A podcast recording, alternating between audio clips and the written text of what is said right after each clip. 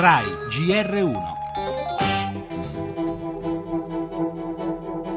I due leader sorridono alle telecamere, ma i rapporti sono stati tesi fin dall'inizio. Una tensione evidente nel meeting dello studio Vale, che addirittura si conclude senza la tradizionale stretta di mano. L'immigrazione è un privilegio, non è un diritto. La sicurezza dei nostri cittadini deve sempre arrivare in prima posizione. La globalizzazione dovremmo vederla in modo aperto ma anche equo e la libera circolazione del movimento all'interno dell'Unione Europea è un grande elemento della nostra libertà economica.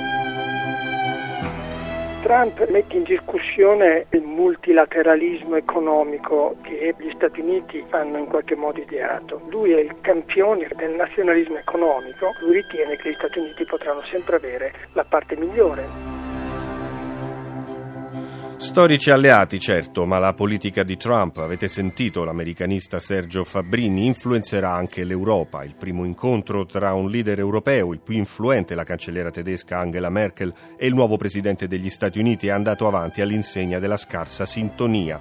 Nella conferenza stampa, a una domanda sul protezionismo ventilato da Trump, la Merkel ha rivendicato la libera circolazione delle merci in Europa e anche la delicatezza della questione migranti.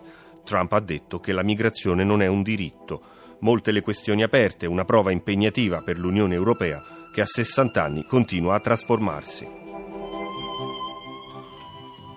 Le altre notizie, aboliti i voucher, soddisfatta la CGL, critiche le imprese che chiedono strumenti alternativi all'Italia, oltre 2.000 esuberi nel nuovo piano industriale, sindacati mobilitati, proclamato uno sciopero di 24 ore per il 5 aprile.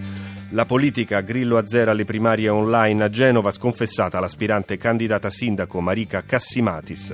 La cronaca, immigrazione, arrestato all'alba un trafficante, ha rischiato il linciaggio, torturava e seviziava i profughi. Esteri, appello di Erdogan ai turchi d'Europa, fate tanti figli e il futuro sarà vostro.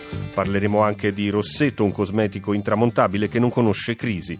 Infine lo sport, in Champions alla Juve tocca il Barcellona, oggi gli anticipi di campionato.